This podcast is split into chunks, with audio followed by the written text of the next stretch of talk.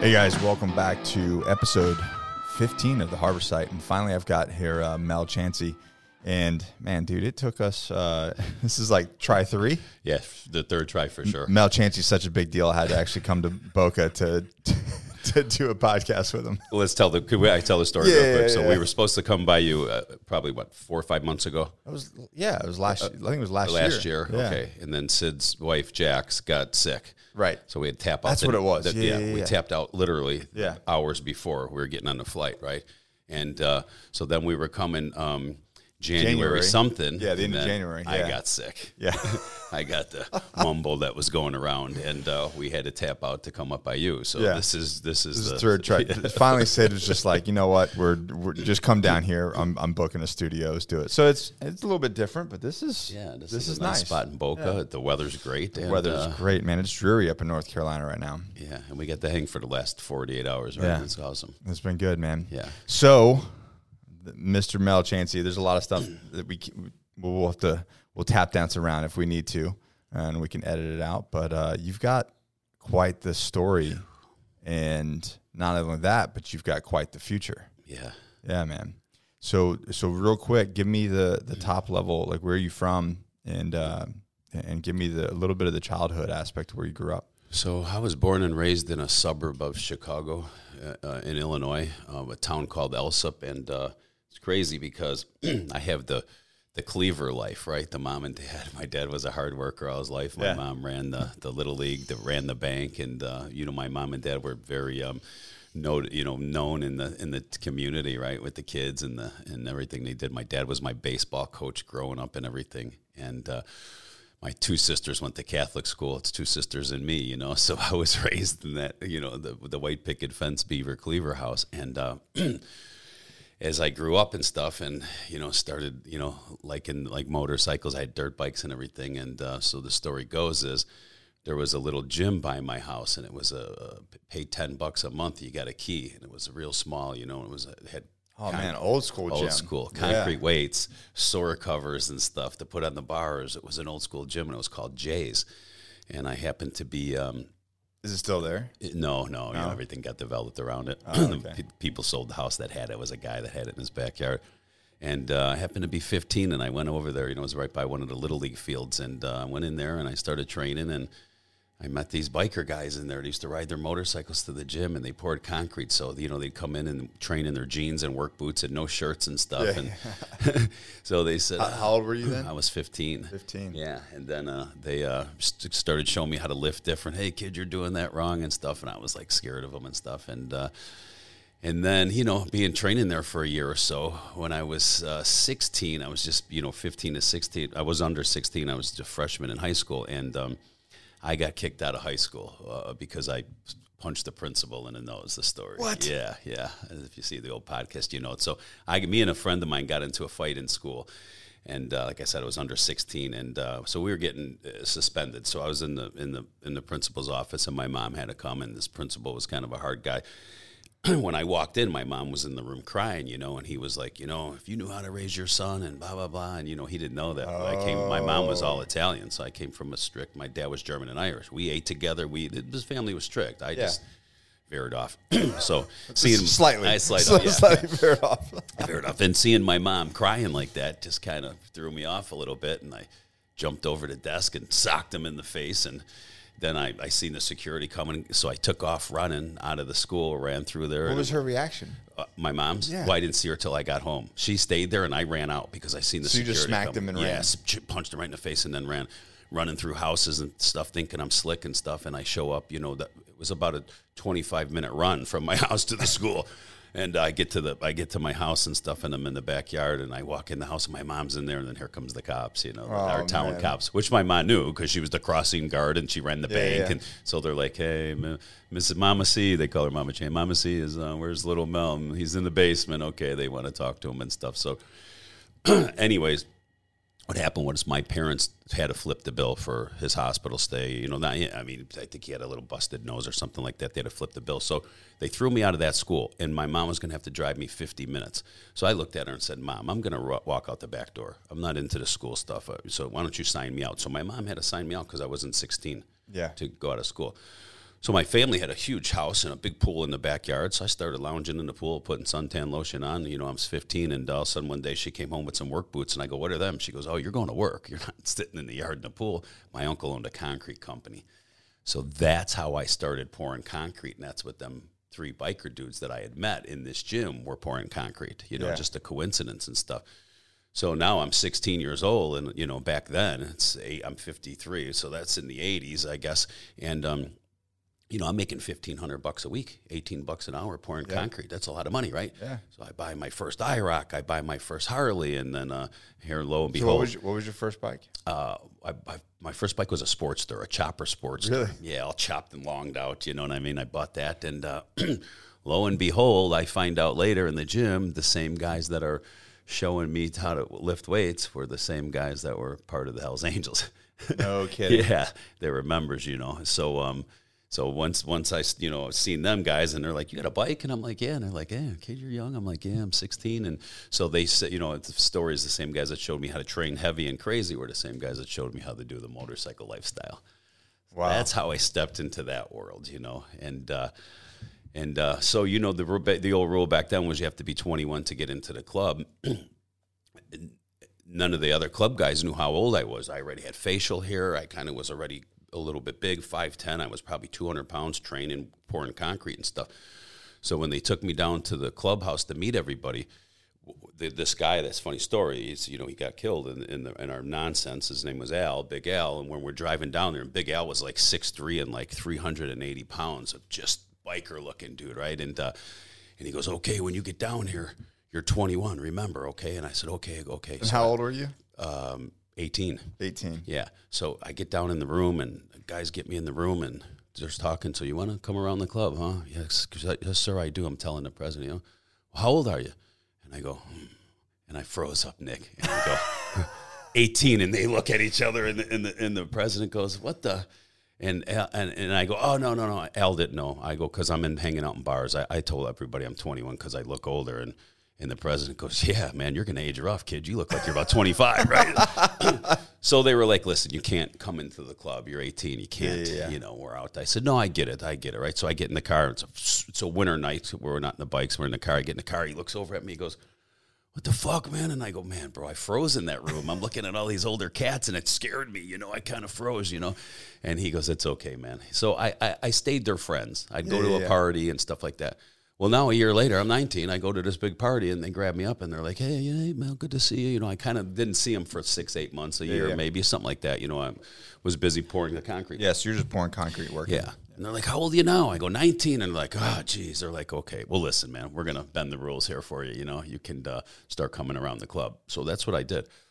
Started hanging around with them. And then I became a prospect at right like at 20. And then I got my full, I got my patch like right before I was 21. Wow. Yeah. So I was super youngest guy over there, you know. 21 years old, Yeah. past 10. Yeah, most guys, like the president at the time, uh, I mean, you know, he was definitely, you know, if I'm 53 now, I think he's probably 76, 77. Yeah. So most guys were at least a, a 10 year generation gap, 15 year ahead of me. I was the young guy, you know, And you end up actually becoming uh, the president, yeah. president of yeah, that club, At right? 23. So how in two years did you? Man, you know, I was like the I got into the club and I really liked that lifestyle. I loved the brotherhood about it, and I loved everything that was going on. And we were in a little squimish with a, uh, another motorcycle club in our yard, right? And, and I don't want to call it a, a war; it was just a little thing, you know, fighting when we seen each other, jumping each other, you know, this, this stuff like that, right? I'm gonna did a different podcast, and I call it, you know, stuff you'd see on the school playgrounds and stuff, and people laughed, you know, and uh, so Sim- similar to the same thing. Maybe, Yeah. maybe a little more violent. yeah. so I would be out every night as a prospect and, and, you know, and doing all this stuff. And then they would, I would get home about, you know, six o'clock in the morning, just enough time to jump in the shower, make my lunch for the day. And then I'd get off on the concrete field all day long. And then by nighttime, I'd come home. I'd go hit my gym. I had a local gym. I trained at that gym. I'd go hit that gym, and then I'd lay down for an hour or so because I knew the cats were going to call me again to come out. So we'd go out and we'd see what we could get into, and I did that for a long time. And then finally, you know, when I got in the club and I started seeing what guys were doing, and I'm like, man, this working for a living is pretty brutal here. I'm trying to work 10 hour days in the hot sun and then hang out all night and go on trips and stuff like that. This is a little crazy. Well, then I learned the the, the cocaine game, right? Yeah. Back then in the '80s, it was huge, right? I seen guys that were making, uh, you know, a thousand bucks, two thousand bucks a week, and I'm like, wow, they're not killing themselves here. So I went in and uh, and, and and told my dear friend I wasn't working for my uncle no more. I went to a, a, a different company, a bigger company. It was a good friend of mine. I said, hey, I'm gonna, you know, I want to give you my month notice, and he's like, what do you mean? Where are you going? What can I do for you, Mel? Because I was r- kind of. You As uh, me, me and you know each other. When I get focused on something, I get into it. Yeah, yeah. The bodybuilding, I'm 100. percent I was into pouring concrete and loyal to yeah, to whoever oh, I was are. loyal Yeah. to the. I, I poured concrete. I loved. I loved working like that. That hard work and just you know, pouring the concrete and just it was like an art for me. And I said, Merrill, I'm not going to another company, man. I'm just going to retire out of working in life. He goes, What do you mean? I go, Huh, brother, I'm going to start me a drug empire. and he's like, What? And I said, Yeah, bro, here I go. And uh, that's how it kind of went from there, man. And uh, everything took off. And then when I became the president at Well, 20, hold on, hold on. So you, so the, the club was already into that sort of thing. They were already running business. Yeah, and not in a hole. You know, a lot of guys did like to work in the club. You know, I always say the, the motorcycle clubs never started off as a criminal enterprise. It didn't happen that way. It was brotherhood. You know, It was, a you- was yeah, post-war yeah, uh, Vietnam, yeah, it was brotherhood guys. and stuff. Yeah. And then whatever anybody got into on their own is what they got into. You know, you tried not to bring any heat down on the club, but listen, we're we're one percenters at the time, right? We're just you know trying to do our own thing and not you know where no one's wanting to really punch a clock. But we did have guys that work, but I was the one that chose not to. You know, I just didn't want to go. I wanted to live that one percenter lifestyle. So that's when I, you know, I got in with, with the drugs and got shown that, and then started making, you know, So that was on your own, or with like you just brought the whole club into no, it? that was on my own. So just your deal. Yeah, yeah. So I started, you know, selling the cocaine to the different friends and people that I knew in my towns and stuff like that. You know, next thing I know, I'm making what I'm making a week at pouring concrete. So I'm like, okay, I'm not going to do this concrete no more. Let me have the easy life, so I can run around all day with the chicks now that I'm getting into Yeah, and the motorcycles and being out all night, right? And I just got so taken by that lifestyle, you know, and um, so when I finally was in the club and, and, and, and got my patch and everything like that, it was probably not even six, eight months later, I became our sergeant of arms. Yeah. You know, so that's how I started in the, in the, in the rankings. How big have you gotten by this point? So now, you know, when I, when I started natural, I started bodybuilding, of course, natural when I was like really, li- literally 14, I got bit by the weights. But now when I was 19, I met a doctor and he, and he was like, Hey, and you know, I knew guys were going to him and he was like, Yeah, I'll, I'll give you a little deck on it. I'd go to his office and he'd give me a shot. I'd walk in the office, you'd see, you'd see a little old lady with a broken arm and five dudes that were 290 pounds waiting to see him. And, I, and I'm 19 and I'm like, wow, this is a crazy office right here, right? you go back in, you pull your, your, your, your pant down, he gives you a shot right in the cheek and stuff. And it was like DECA. And I was Yeah. like, I didn't know much about the gear back then, you know, Yeah. it was just, but it was all real. So just from me taking that little bit of DECA and the way I could eat and the way these cats showed me how to train old school with the deadlifts and the squats and everything, my body went from 200 pounds to 230 pounds and uh, you know just started growing off a little bit of gear. I didn't know the pro bodybuilding circuit until later in life you know. Yeah. i'm taking deca now they give me hey take a d-ball five milligrams of d-ball a day which most guys take 50 to 70 i'm taking five and i'm growing. They're like dang man this kid's got genetics. He's getting big. My dad was a bigger guy so now by the time I'm 23, I'm 250 pounds, looking like a bodybuilder, you know, and, but wearing a, a, a Hell's Angel cut and running around on my motorcycle, right? You see a lot of old Yeah, yeah. pictures, you know, and look, looking that look and stuff. So that got me a lot of notoriety and stuff. And uh, one day I came into the meeting. I was late. I called up and I go, "Hey guys, I'm going to be ten minutes late." So the you know it's pretty strict in the in the meetings. Like you better be on time. You can't miss Yeah, meetings. You know. So so I got hit, stuck by a train. You know, I'm going to be about ten minutes late. I come in the room and everything, and everybody was looking. And they said, uh, "Hey man, we, we we had a vote. You know, we had our vote every year is a vote for you know uh, leadership and president, vice president, all his positions." And they said, um, "Yeah, uh, you know, you're not the sergeant of arms anymore." You know. So I looked and I go, well, how could you guys have a vote without me here? You know, who's voting for the president? Like, what's going on? They, and the president said, hey, man, we want you. You're going to take over for me. You're going to be the president. I said, what? And I was kind of blown away. I said, oh, his name was Jerry. I said, man, that's you've been this for a long time, 15 years, right? And he goes, yeah. Listen, you get around, you travel to all the different chapters, you you know, you get along with all the fellows and stuff, and it's time, you know. And I You said- got a bunch of older guys on the on, in in, in the crew. in the crew. Oh yeah, I was by were- far the youngest. I think the next probably closest guy to me was one of my tight guys in there, and he's probably six, seven years older than me and stuff like that. And then it was me. I was, you know, That's a a wild- part. Yeah. so I said, okay. And I said to him, well, Jerry, you gotta, you know, you better show me the ropes here, man. And he kept me under his wing, and you know, kind of showed me different things. And uh, I traveled with him a lot, you know, just so I can get my feet wet and doing things. But you know, I was always a, a good speaker. I can get into a room and talk to everybody, and you know, I was always very um, um, diplomatic with everybody. I can laugh and joke, and then when the rules came up, I could, you know, Yeah.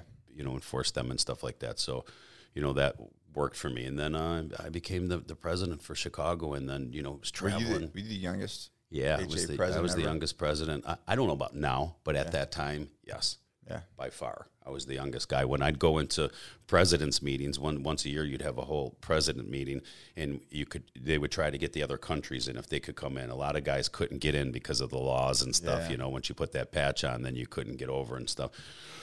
so we'd have a presidents' meeting, and I'd look around the room, and I was like, "Wow, man, I just you know." these Guys are in their 40s and 50s and been around for 35 years and stuff like that. And here I am, you know, and that was an honor for me, you know, to see that and be with these guys that paved the way and stuff like that. It was super cool for me to see, you know, and at the same time, I kept my head about me because, you know, then that's when things started getting crazy in Chicago between us and, and the Outlaws, you know, because now we're, you know, we're, we're in town and we're starting to grow and everything. And that's where they started, you know, It was their home base right there in Chicago. and, um, the club that used to, that the Angels absorbed that I was part of was a club called the Hell's Henchmen. So we prospected for the Angels and then became a Hell's Angel chapter.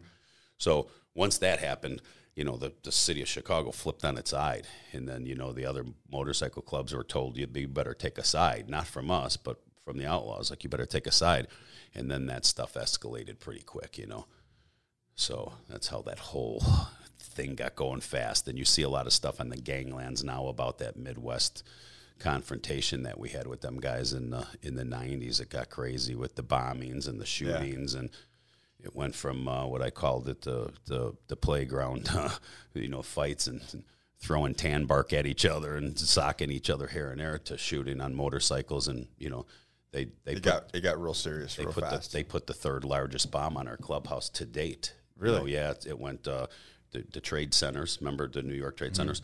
McVeigh with the Oklahoma, and 100 pounds of C4 in front of our Grand Avenue clubhouse. The third largest car bomb to, right now to, to date that uh, was ever set right in off. front of your clubhouse. Right in, fr- in the building, they put pulled a car up in front of our, in front of our Anybody get clubhouse, and no, nobody was in there, thank God. And they thought it was the the, the ATF people told us if somebody was in there, it would have just blew all their uh, every. They would have been bleeding from everywhere. The concussion, you know, and the, and the, and it. I, I guess it. I don't know much about explosives, but I guess it wasn't shaped right. So the it was in the trunk of a car, 100 pounds of C4, so it blew down right. Instead of out. Yeah, it blew a seven foot hole down into the sidewalk, which then the concussion came back up and it hit the front of our building. And we had a big, huge brick building with some steel in it and, and a big steel door that was on a roller. You had to push it on a roller, it was so heavy.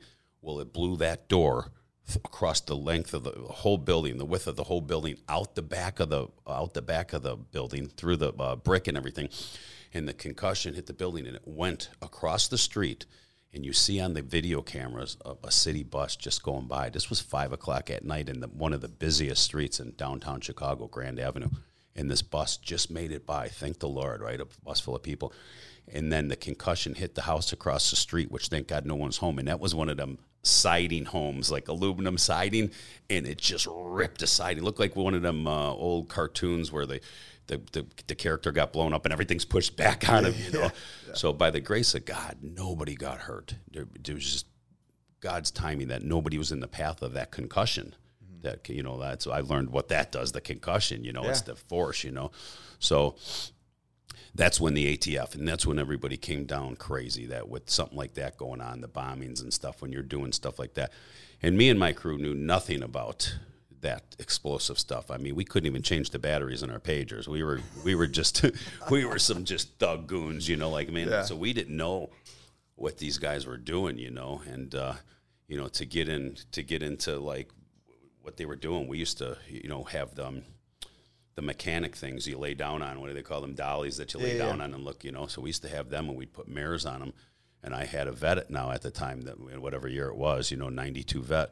And I'd have that thing in the back of my car. So when I came out of a building or something, I'd take it out and, and roll that whole thing under my car and look for, you know, if any devices because that's what they did. They uh, because they were targeting you. Yeah, and they got one of our guys from Rockford, which was you know about two hours away from us, and um, you know he had a remote start on his car. He started the it was a truck. He started the truck, and uh, they put the device underneath it, and they put a um, a panel or a wire from the yoke to the to the detonator part. So when he put it in reverse, that yoke spun and it blew him up. And uh, by the grace of God, he lived, but it, it, Holy it cow. he's in a wheelchair. It, it blew his legs all apart. Blood was pumping over. Died a couple times on the way to the to the hospital. They revived him and then made it work once he got there. But and we didn't know that game, so you know I had to figure out what we were doing. And uh, you know, of course, I found a retired Navy SEAL and said, "Let's get busy here. You know, if they're going to start doing it, we could better do it back." you Was know? he in the club? Yeah, we got Yeah. him. Yeah, he became in the club and stuff like that. So, and then, um, you know, that probably lasted. It, it didn't last as long as you know you would think. You know, but a couple of years of that stuff, that intensity, is Yeah. a lot. You know, and it took its toll on everybody. And you know, we, you know, it it it it, it kind of like ripped the meaning of it apart, you know, like the brotherhood and stuff like that, because now we were focused on this full on fight, you know. You can't go anywhere. I mean, I was out everywhere. Of course, I never, I was too young to stay home. I wasn't going to stay home. I didn't join a club to sit in the house. Yeah. So I was out. But when I was out, I had a crew with me. You know, I trained every day in the gym, and I'd have one or two guys go with me to watch the, every watch around why I could train you know, because I was that young dude, and then I became the target not only for the law enforcement but for them other cats that were like, I was going to say now that people are fighting and other people are getting hurt, I would imagine you had a lot of federal agencies starting to pay attention. oh boy, Yeah. yeah, it was so bad probably by 95, 96 that they were just sitting out in front of one of my homes. I had a few different spots I lived at with some different girls, you know, Yeah. different houses and stuff, and they were just sitting out there blatantly with the tripod on top of the roof and I would go out and ask them, fellas, man, like my neighbors don't know about all what I'm doing here. You know, I don't mind. You're out here, you're doing your job, but can you do it from in the car? Like you're out in the tripod smoking cigarettes, just videoing me, right? And they'd smile and laugh. You know, it was never nothing personal between the agents and me because I knew they had a job to do. I was trying to figure out what I had to do. So, you know, I wasn't that guy that was like, hey, F you guys. I, I was real cordial with them, you know. Yeah. You know, I used to laugh because they'd be in the back of our clubhouse trying to get pictures of the new guys or the prospects or hang arounds that we got. And they'd be hiding behind dumpsters, not getting their pictures. And I'd come out and I'd go, guys, stand for the picture. Because they're going to take your picture and get out of here. if you think you're going to be covert coming into this club, putting this patch Yeah, on, you yeah. got another thing coming. Like, get ready to get known. Just take your photo, let them let them let them get out of the place. You get ready to get known, guys, because you're not getting covert here. If you were doing something under the, under the radar before you came over here, expect it to be in the radar. Yeah. You know, if you had a gig, you know, I had a good, real good friend of mine, an older school cat. About you know, uh, if I was 25, he was probably 40, and he was slinging cocaine for 20 plus years, and nobody knew his business. He was undercover. He had a little gig going on, and he made money. And I told him when he wanted to come around, I said, "Man, bro, I don't know if I would do that if I was you, because now." Because you got a good thing going You got right a good now. thing going. No one cares. You're going to get exposed. Now you're going to come around and they're going to go, oh, hey, um, you know, Mike so and so. Who's he? Let's look him up. Okay, what's he do for a living? And now you're exposed. That's just how it was, you know. yeah. So So you so you so you joined at 19, and then by 23 you're, three, you're I was the president. Yeah. and then things kind of came to an abrupt end. Yeah, things came. You know, 1997. Um, And how old were you then? oh God, let's see. I was born in 69, 79, 89.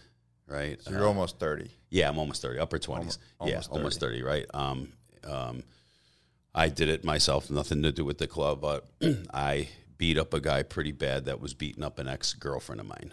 I was laying his hands on an ex girlfriend. So, as the story has it, I, I had four girls that I kind of had were in my stable at the time. And, you know, I, listen out there, the women, you can't, I'm not a womanizer. You can't falter me for this. This was back in the 90s and stuff. And I loved all four of these girls. so I was not willing to get rid of them. I had, you know, a girl that I was with eight years, a girl that I was with six, four, and then this, the two, you know, this, this girl, Kendall, that I did this for us. And I was really good friends with everybody's family and stuff and had them, you know, we all kind of li- lived in different spots, not together, four different spots I had. And, um, me and Kendall had split up just because you know I couldn't give her no more time, and you know, but I was very tight with her mom and dad. You know, her dad and mom had this big local bar in our area that we all hung out at and stuff. And uh, the guy that she got into the relationships with after me, just you know, he was a street dude himself, and uh, you know, he just got some jealousy going in him, and you know, she was a beautiful girl, and he started knocking her around. You know, you know, hey, look, at this guy's looking at you. Why, uh, you're at the bar. I don't want you there. He just became jealous like that. You know.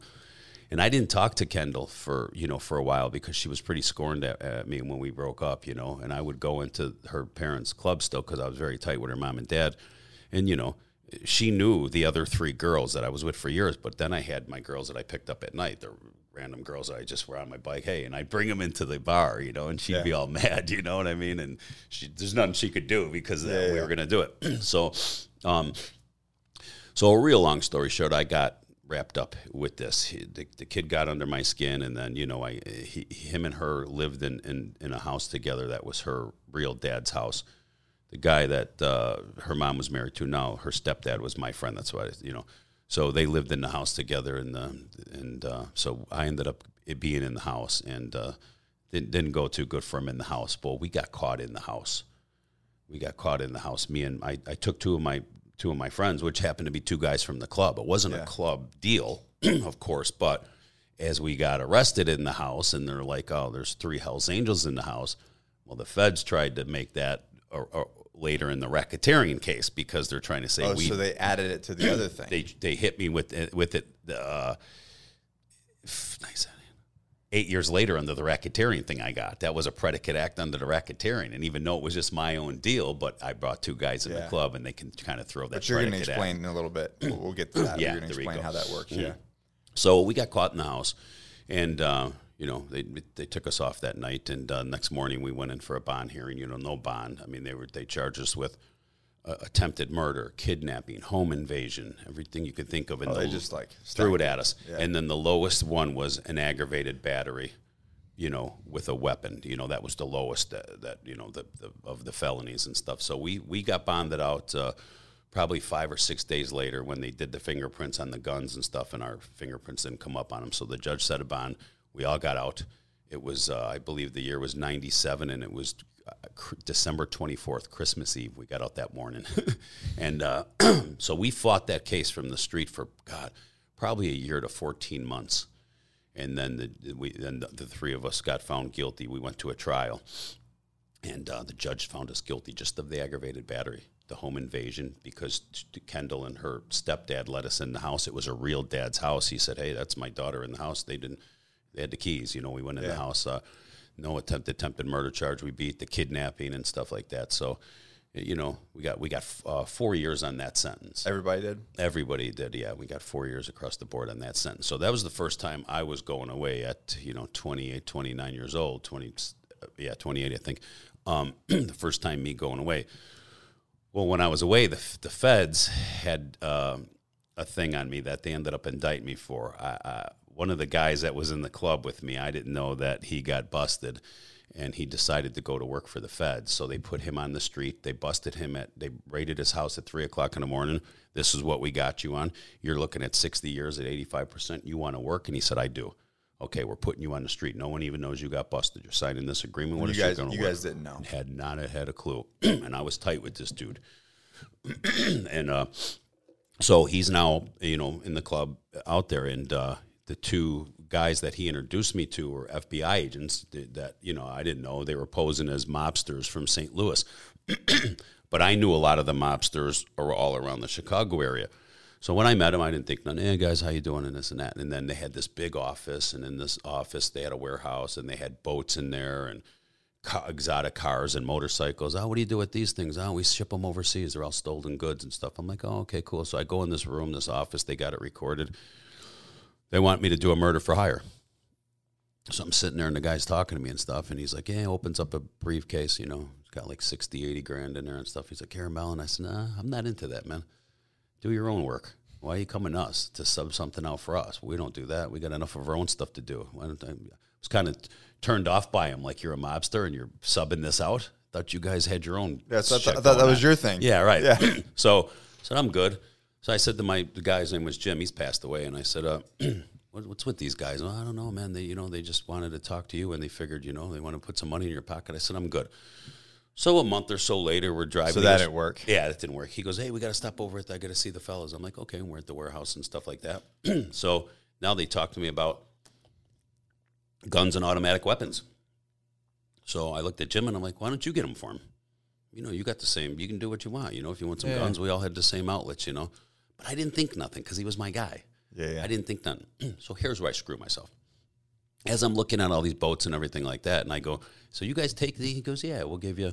Why you got something? I go, "Yeah, I got this crazy IROC out here, the Z28 IROCs, right?" And I had about ten grand worth of tunes in this car. I had the car all done up, right? I go, "I don't want it no more." But nobody could afford to buy it. Like I don't want to sell it. Nobody really, young kids can't afford to buy this car, right? I said, so they said, listen, report it stolen. We'll give you two grand in your pocket and, and, and give us a few days. We'll tell you when to call in for the insurance and collect the insurance on it. I said, great, that's a great deal. Okay. They give me two grand. I get some glass. I go to this gym, not my local gym, another gym.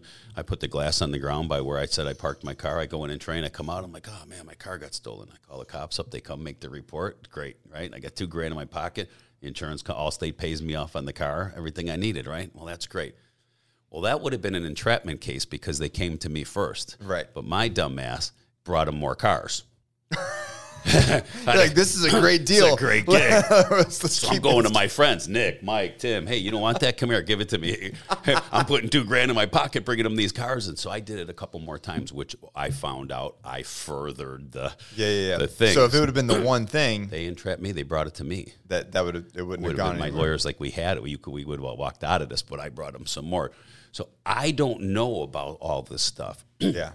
they pulled Jim off the street because he got in with one of my guys, and w- there was a lawyer back in the day that was helping us out with a lot of gun cases and stuff.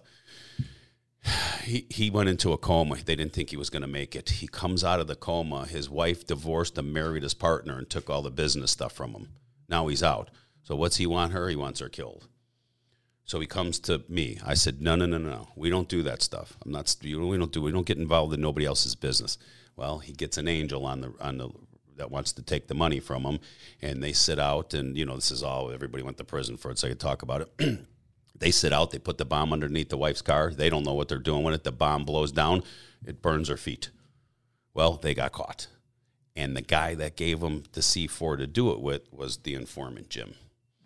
So he wires himself up and goes back to the guys. Hey, I need that C4 back. What do you mean you need it back? We used it. You used it on what? On the lawyer's wife. Had him. So once they came and did that raid on the two guys in the club, they pulled Jim off the street, obviously, and he was gone. So he just did he just disappear? Yeah, From they- you guys? Yeah, they took him. They hit him out with I mean, from your per, but from your perspective, did he just like gone? he was gone. He was gone. Didn't know what happened. Once I got the call that morning, hey, they raided the clubhouse and they grabbed the two fellas. It, it, all came from Big Jim, and I'm like, what? What? And then his apartment was Oh, so you knew that he yeah, was, it was okay. gone. Yeah, he was gone. I went by his apartment, gone, the whole nine yards. You know, I'm like, oh, okay. So he's in WITSEC. He's Yeah. out. So I'm thinking, I forgot about the the, the car stuff because I just forgot about it. So statute of limitations runs out on not the RICO stuff, but this stuff in five years. So as I'm getting, as I'm going through the trials of the, the stuff for the state, I get a knock on my door, and here comes this federal agent, these two federal agents, not the two guys, but these two federal agents. Hey, Mel, we need to talk to you. I said, okay. Well, come on in, man. Come on in, and sit down. What's going on? Yeah, we're getting ready to hit you with an indictment, you know, but we want to know if we can call your lawyer up or we got to knock your doors. And I said, please, guys, don't knock any more of my doors. And this was my third house raid now, if they would have did it. I had two house raids before this. I go, you don't have to knock my door. You got something on me? Call my lawyer. What are you charging me with? I, s- they said, well, we can't tell you right now. So I'm thinking, God, the feds are here. Ah, What are they, what are they going to get me for? You know, I didn't know. So my lawyer calls me a couple days later. All right, we got to turn ourselves in in the morning to the Dirksen building. Okay, I go down there. We're talking and everything, and they here comes out the two federal agents. Now that we're the make believe wise guys. Hey Mel, how you doing? You remember us? No. you know, it's almost five years later. You don't remember us? No. Well, we remember you pretty good. Okay, stand up. We're charging you mail fraud. So I'm looking around at my lawyer and I'm like, mail fraud. Okay, that's I don't know what that is, but it don't sound crazy at all. This sounds pretty good. Well, I defrauded Allstate through the United States mail by getting them checks. Oh, So they had me on mail fraud, which seemed pretty pimpy, right? Yeah. You got the leader of the Hells Angels in front of you and you got them on a mail fraud. But they knew what they were doing because now I went away to the state. I took a felony. Okay. Now they threw another felony on me, a federal felony. Now my criminal history just went from a zero to, to between a two and three on the top of the you know the federal guideline book is criminal history on top and your offense level on the on the left side. And where that interjects with each other is the munch you end up getting for when they Right. get you a Fed case. So they knew what they were doing, and they're like, "Let's get this kid locked, you know, rolled up here." So I pled guilty to the mail fraud and got 18 months. So the day that I was getting released out of the state penitentiary, I went into the Sally Port. They switched my handcuffs. The marshals picked me up, took me to a federal holding facility, and then designated me to a federal prison. So I really did back to back sentences, you know, and then came home, and that was the like the very end of 2000, I believe. I came home. Couldn't talk to the club. I So was there's a total of four years for the both of things.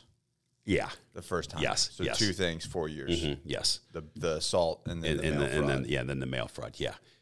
So then I Came came home in came 2000. home in Are you in the club at this point? I'm in still in the club, but I'm on a thing called non-association that the government gives you. I can't see one, talk to one, can't nothing in the club. but if I walk, mentally, you're still there. mentally, I'm there. Yeah. Yeah. I just can't go down to clubhouse. I can't go see anybody. I can't visit anybody. If I walked into a gas station or you know a restaurant and they were in there, I had to leave. Yeah, yeah. So it was pretty strict. And they were watching me. They were all over me, you know, when I came home.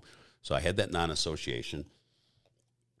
I started running some nightclubs for a dear friend of mine that had big, huge nightclubs in Chicago. I started putting all the security together for him.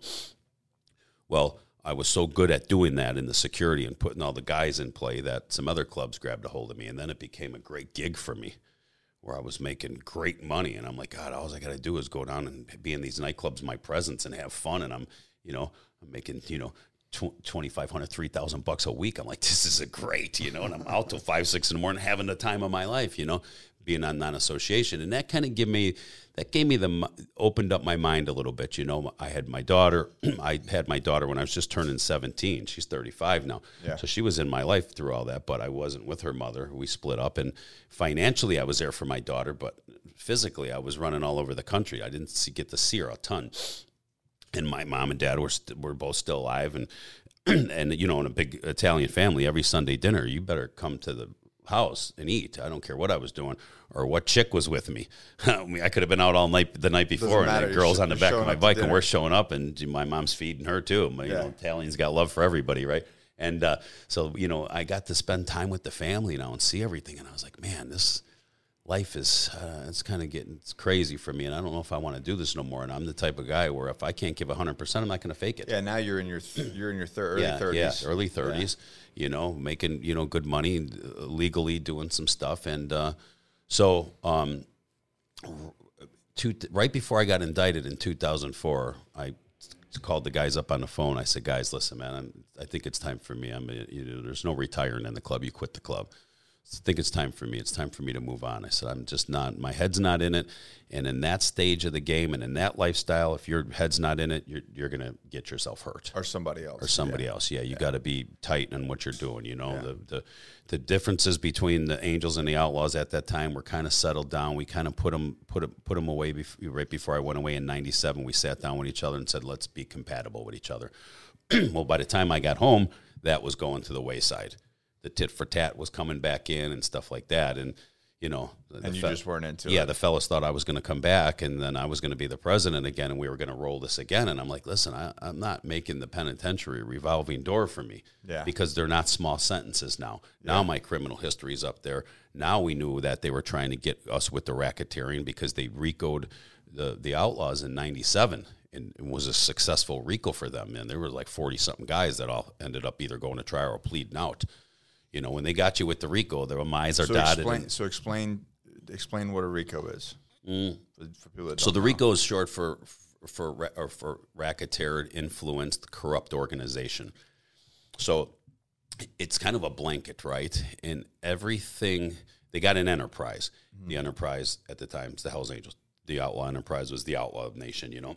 so everything that becomes a predicate act. So if we you know, went into a bar and, and caught some outlaws and beat them up in a bar, that becomes a predicate act later on the RICO.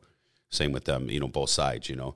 You're doing it for furtherance of the organization. So you're not just doing it for Mel Chancey and Nick Kay and, and you know, we're doing it because we're part of this entity, you know, and that's the thing. And everything's a predicate act. You beat guys up in a bar, you know, there were shootings on the highway, bombings of buildings. Well, we weren't doing that for our own selves. We were doing that for the club, and that's how the RICO comes in and blankets it, right?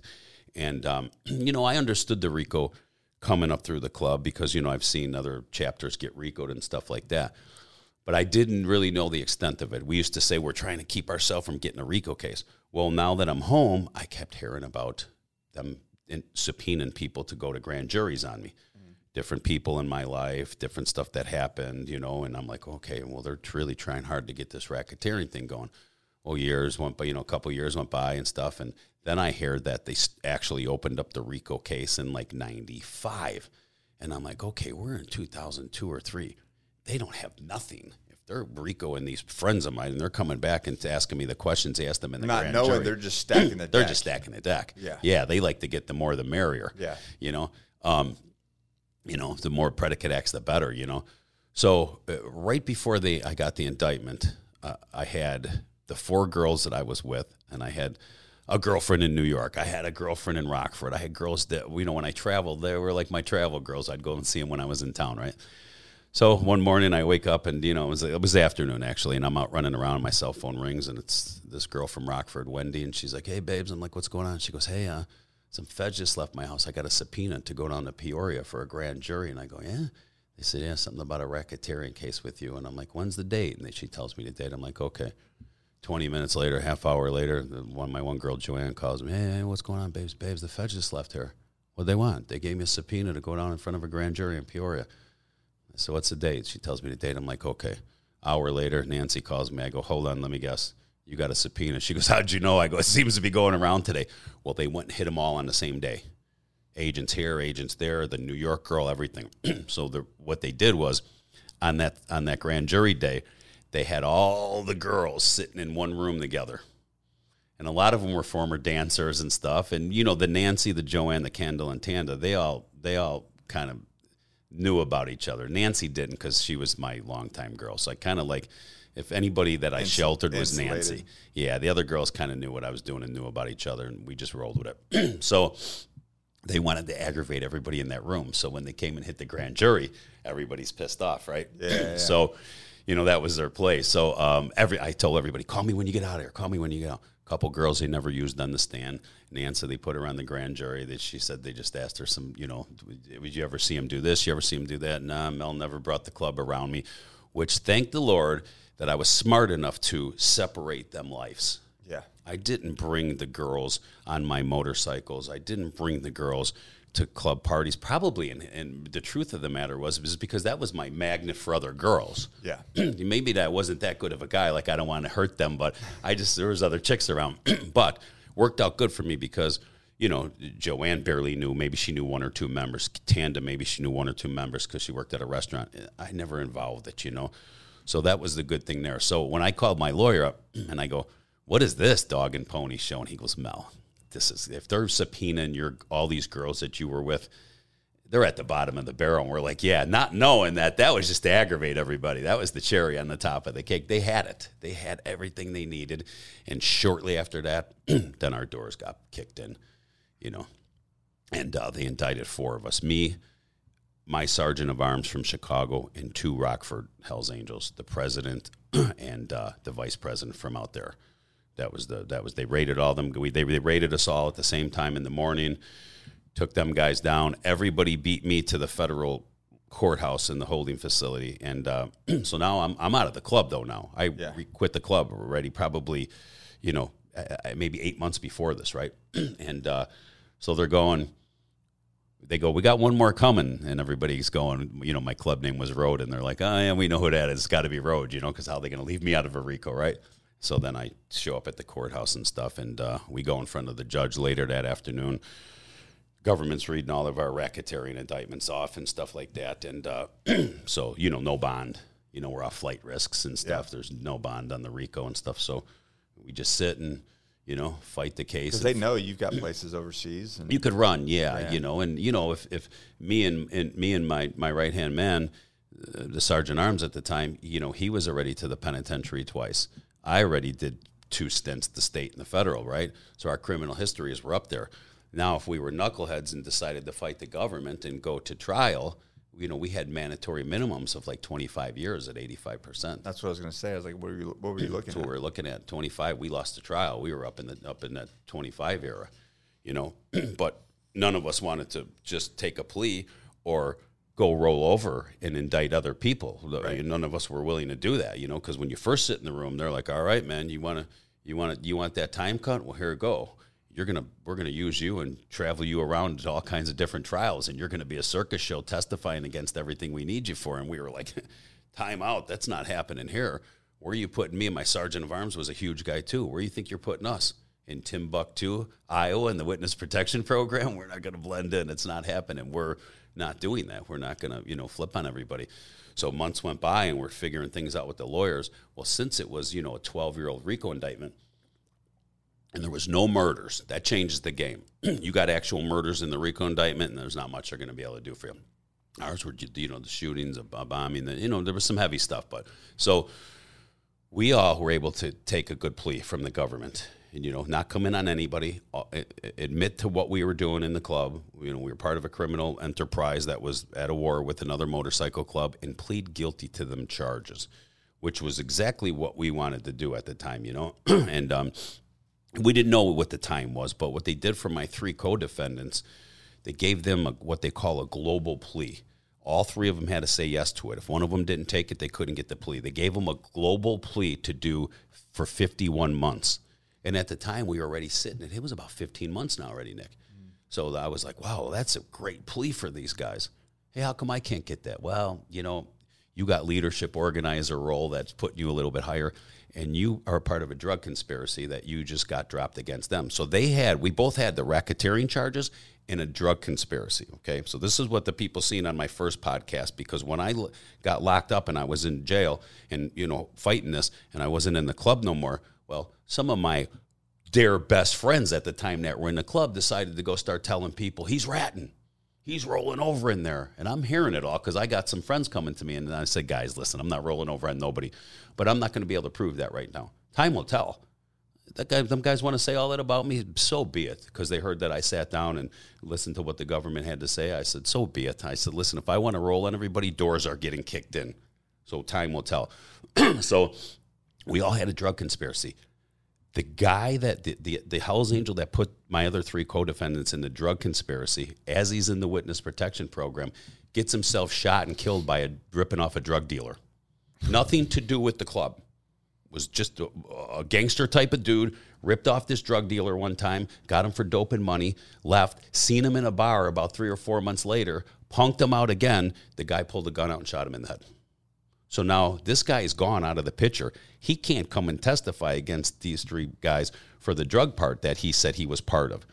They said to me, we don't have these guys in a drug conspiracy unless you're saying you sold them drugs. I said, listen, I never sold these three brothers drugs at all. My drug operation came from outside of the club. The guy that I got the drugs from wasn't a member, and the people that I was selling the drugs to weren't members. We all had our own. I'm going to sell drugs to my own guys. They had their own outlet right. too.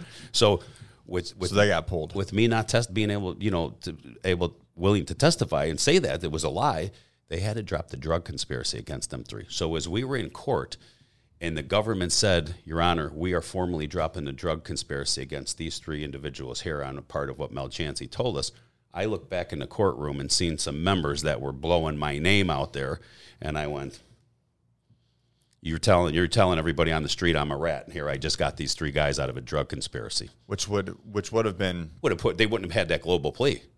That yeah. would have put way more time on the on the on the on the offer.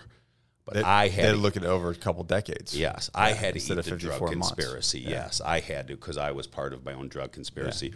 They had seven guys that were testifying, going to willing to testify against me that they bought kilos from me in the whole nine yards. You know, so they couldn't drop the drug conspiracy. So, so I pled guilty to the racketeering and a drug conspiracy, where the other three guys pled guilty to just racketeering acts. Got the 51 months. I got 111 months, which was 9 3. But the, the great thing about it was with me sitting down and doing that prof, they call it a proffer in the room, right? And uh, that's where people are like, oh, he's proffering. Well, when you if you proffer and you're going to throw somebody under the bus and stuff, when it comes their turn to go to trial or whatever they do, you better you have to be there. Yeah. So, you know, that's what I kept telling everybody. Well, we'll see. Let's see how many trials. Let's see who gets indicted for me. Not one person in that club had to pick up a phone, Nick, and call a lawyer. Not one person had to spend a dime to call a lawyer o- over what I pled You to. said guilty and you I went said away for guilty, nine and we three. went away. All th- all four of us. We just did our thing. Them guys got kicked out of the club in bad standings because they pled to the RICO. My status got changed to bad standings because I pled to the RICO from my left and good. So be it. I get it. If that's the club rule, that's the club rule. But not one of them. Nobody in that club could say I hurt nobody in the club. Pled to my own stuff. If you think it was wrong that I sat down and did a proffer with the government, everybody's got their own opinion. But I had my life to look at too. Yeah. I'm going to soldier up right now and go take 26 years because you, I'm not supposed to say that I was part of a criminal enterprise. It, didn't work like that for me. I, if, as long as I hurt nobody, and today I'm, I'm home since 08, and I did that big podcast with, with Chris Cavallini. It's Yeah. got 2 million views and, you know, 7,000 comments on under there. And I said the same thing. I go, not one person could come under here and say anything in this club that I hurt anybody. Inside the club, outside the club, not a personal friend, not the private guy I was getting drugs from, zero. The government wanted us to plead to the case and put it behind them after 12 years. And that was the beauty of it, you know? So you did nine three. No.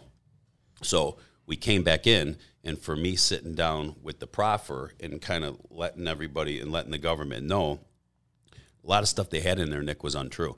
They had a lot of stuff that from people that came in before us, members that came in before us, and wanted to blow the totality of what we did So they were, they were just stacking all that stacking stuff all up. the Yeah, stuff. yeah, yeah. And I, I corrected a lot of lies that these former informants told. So I got the I got the deal for you know the proffer for sitting down and being truthful, just like them guys got the deal for sitting down in their proffer and being truthful, and um, and then they they they dropped my 111 months to 60 months. okay. You know, cause, kind of similar to them. You know, eight or nine more months or ten more months than them than them guys got. You know, so that was my deal for the proffer. So I came home in 2008 is when I came home. But uh, you know, and I know we'll get into talking about it, but that's you know that second that well the first time second time away federal this was i guess technically my third prison sentence and stuff but that's where my relationship with the lord got so strong because i kind of when i first went in i was like okay god how come i cleaned up my life i'm running a nightclub Were you a believer all before that? yeah, I was come from a strict Catholic background. You know, my mom and dad church and Catholic upbringing and stuff. So Dif- that's a different though than different, yeah. it's a different. But I knew the Lord. Yeah. I knew the Lord. Funny story is I used to, you know, uh, come home at nighttime. Not every night, but some nights I'd come home and get down on my knees and pray and say, Lord, you know, forgive me for what's the way I'm living life. Like I know this ain't right, but forgive me. But then in the morning, I got right back up and did everything again. Right? I was the biggest hypocrite ever. that's a typical. That's a Catholic. That's a Catholic thing. Yeah. It's a Catholic guilt. say at a night. prayer, Yeah. say Hail Mary, and, and get back to work. You get back to work. So I, I always used to say I'm the biggest hypocrite. But when I went away for this Rico, and at first I was mad. I was like, "Geez, okay, Lord, how come? How come all this stuff now? I'm doing the right thing, blah blah blah." But I really wasn't doing the right thing. Yes, I laid the motorcycle world down, but I still was running around with the girls. I still was, you know, I wasn't selling the drugs. I still was just myself. You Not know, being a good man. Yes, basically. yeah, yeah. yes. So, a couple months after being locked up with the, you know, with right right after the, the RICO indictment, I just was in this cell and I was by myself. I was in this eight by ten cell by myself, and I was reading some scripture out of the Bible, and that's when I was like, you know what, Lord, I, I can't do this no more, man. And I literally got down on my knees, felt tears in my eyes coming from my eyes, and I was like, okay, God, I don't really know exactly what to say to you, but here it goes take my life. I can't do this no more. I'm crashing the car. Take the wheel of my life. I want you to be my savior. I know how to come to you. I just don't know the words to say. But from this day on, I want you to teach me and show me. I want to be a new creation in you. And I knew how to say all that, right? I had a longtime friend of mine by the name of Pastor Steve that was a Christian that was always praying for me. I'd come over to his house. He wouldn't push it on me. His family loved me. Even when I was in the height of my stuff, you know, I was always the same guy, right? You'd leave Yeah. your kids with me because you'd be like, Mel's like, man, man, you know, I was always that guy. Tight with everybody, loyal to everybody. And I so I knew I knew how to come to the Lord, and that's what I did down on my knees. And I said, Okay, you got to guide me because I don't know step one to walk with you. I don't. I just know what I was doing. And uh, I, you know, I, I didn't feel a change. I didn't feel nothing. I didn't get heavy chested. I didn't feel the Holy Spirit come in me. Nothing. I just gave my life to Christ, and I started reading the Bible. I started attending the Bible studies in there and listening to the Word. And lo and behold, I was understanding the Word now. So it wasn't just something I was reading in the passages. Like, I will never leave you and never forsake you. I started understanding that, and my relationship grew. And I'm telling you, I was in an 8 by 10 by myself with about an hour a day out for some fo- fo- a few phone calls, a shower, and a little yard time, and right back locked up. So I got a lot of time in the Word. the pastor at this spot I was in used to come on Thursday and Sunday and sit with me, and we'd study the Word together. and I had a lot of alone time with the Lord. And that's where I credit everything. That was like I tell everybody, that was my time out. That was the Lord saying to me, We're going to cleanse you of the past. I forgive you, Mel, of all your sins, of course, because when we call on his name, he forgives us. But I'm going to teach you some stuff here. And you are here. So that was my time out. And I got, you know, now I come home, fast forward to me coming home. Well, that's when the hard part starts again. I was gonna say. I was gonna say. How so? How old are you when you get out? I got out. I was uh, 2008. What are we at, Nick? 18. Um, well, I was about 39, I believe. Okay. 38, 39, 39. And um, I come back out. I go right back downtown to the nightclubs because I told you So my. really like your life has only been started like 13 years ago. Yeah, yeah. I'm home. What am I home now, right? Yeah, uh, 13, 14 yeah. years. So I go right back to the nightclubs with my partner. So you're actually you're younger. You're actually only 40 right now. Yeah, You for sure. I'm preserved, bro. I'm preserved. And now that I'm not 300 pounds and I'm 220 pounds, Yeah. everybody tells me, Mel, you look so young and youthful. I'm like, it's all that weight gone, right? Yeah. So I tell, you know, I was just 53. Obviously, Yeah. you helped celebrate my birthday. So, um, so now I'm home. I'm back in the nightclubs, running the nightclubs, making my good money again in the whole nine yards everything changed as far as me in the motorcycle world, but the women stuff was still with me because I'm downtown, the nightclubs, girls, girls, girls, girls, and I'm like, God, Lord, I, I can't do this. I'm, I'm, I'm, I'm falling here. I need your help here. I don't, I don't want to do this no more, you know? And, uh, be right because before, it's easy to it's easy to go back to and this is What where I think know. people struggle is because it's easy to just to go with what you know. It's harder to make something new. yes, we don't know. It's, it's, we're, it's, it's the unknown, you know? Right. what am I going to do? I'm like, I don't want to do this. Well, I met little Mel, my wife, Melissa, before I got indicted under RICO out here in Florida. I came out with a childhood friend of mine that was living out here. And he introduced me to her and some friends and everything, and we just looked at each other like friends. You know, I still was had girlfriends back then and everything. Nothing, you know. And uh, so then when I came home, he had a house down here and was living down here on the other coast in, in, in Port Charlotte, North Port. And uh, I came to visit him in the house, and you know, seeing little Mel again, and you know, she was in an eight year relationship that wasn't going good for her, and she wanted to get out. Me and her started talking and stuff, and I said, well, if we end up dating, you got to come to Chicago because my dad had just passed. I was only home eight months and my dad passed. My dad was a very bad diabetic, so he passed at 76. He was very sick. My biggest fear was he was going to pass when I was in prison, but he hung tight. I got home. He made it eight months. He passed. I moved back into my childhood home with my mother because she didn't want to be there alone, and we had a big home. And I'm like, okay, mom, I'm going to live right in the basement with you. I'm that guy living in his mom's basement. You know what I mean? but making ten grand a month. You know what I mean? yeah, Just want to take care of my Italian mother that took care of me all my life. You know, and you know, she died in my home here in Yeah. Florida. I, you know, I moved her down here and stuff. So it was great. You know, the Lord blessed us with each other like that. So I told little Mel, you want to get together with me, you have to move to Chicago. I can't out here. I need to be by my mom and, you know, take care of my business down here. For a period of time anyway. yeah, and we did it for five years. But, um, you know, after five years of being home and the nightclubs and stuff, I finally said, she wanted to buy a house in Florida, so we bought a house just for the, the we were going to be snowbirds just to get away, so she could see her mom and dad down here. And Nick, I I finally had to get out. It was like quicksand for me. Everything was coming back around me. I had guys coming in my office at the nightclub. Hey, brother, I get you a key for eighteen grand. You know they're going for thirty five right now, so uncut. easy, yeah, right? It's so easy. so easy. Everybody was bringing me back, and I got Yeah. what they were doing. They were trying to get me back on the come up. Yeah. Let's get some stacks of money from Mel. He's our guy, and I appreciated that. You know, and that.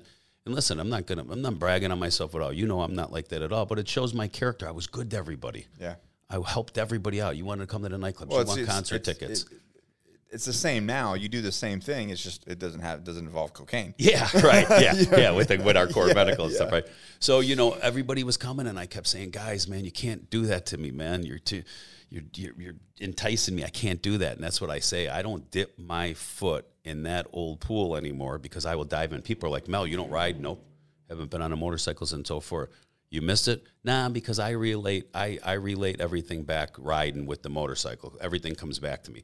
So I don't want to get on a motorcycle and start riding, and all of a sudden I get bit by the bug, and then next thing I know I'm in a strip club, and then next thing I know I'm doing that and that and that. I, it could take me that quick. Right. So I tell everybody I don't put my toe in the pool at all, and everybody's like, "You It's got like an alcoholic, like, oh, just one drink. yes." And everybody says, "Ah, Mel, you got so much willpower." No, I don't have willpower. I just don't go why in I the stay places. that's why I stay the fuck away from yes, it. Bro. Yeah. It's like you bringing me in McDonald's, I'm going to have a Big Mac, man. I can't be in there.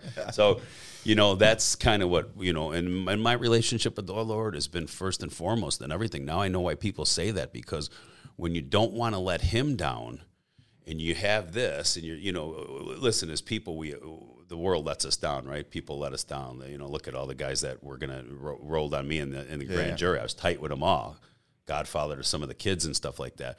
But the, he's never going to let you down. So when I, you know, when things pop up in my mind, and you know, there's these chicks over here looking at me, and I'm, you know, they're starry-eyed at me, and I'm 53 years old, and they're 28 years old. I'm like, okay, God, I know I'm not letting you down here, whether it's my wife or not. I'm staying the path. You got me. Get me out of this situation, you know, and I can. Because it's about what you what you want out of your life. Yes. You know, you got a second chance. yes, So now it's like, yeah, what does what does that second chance look like? Yeah.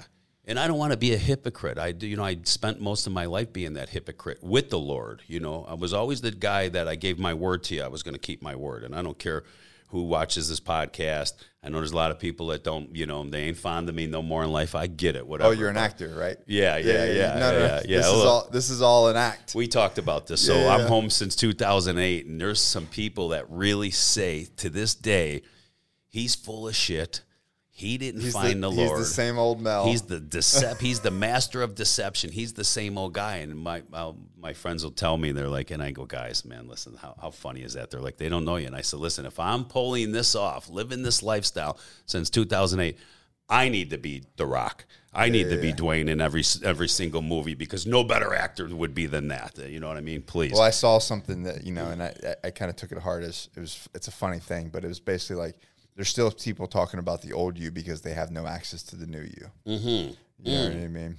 I never heard that one. Yeah, That's pretty good. it's good, right? Because that's what they do. They, you know, people are talking about the old you, and then people change. You know, I haven't always been a good person. I've been a fuck up too. Yeah. I made some bad decisions. I've always been, haven't always been a good man.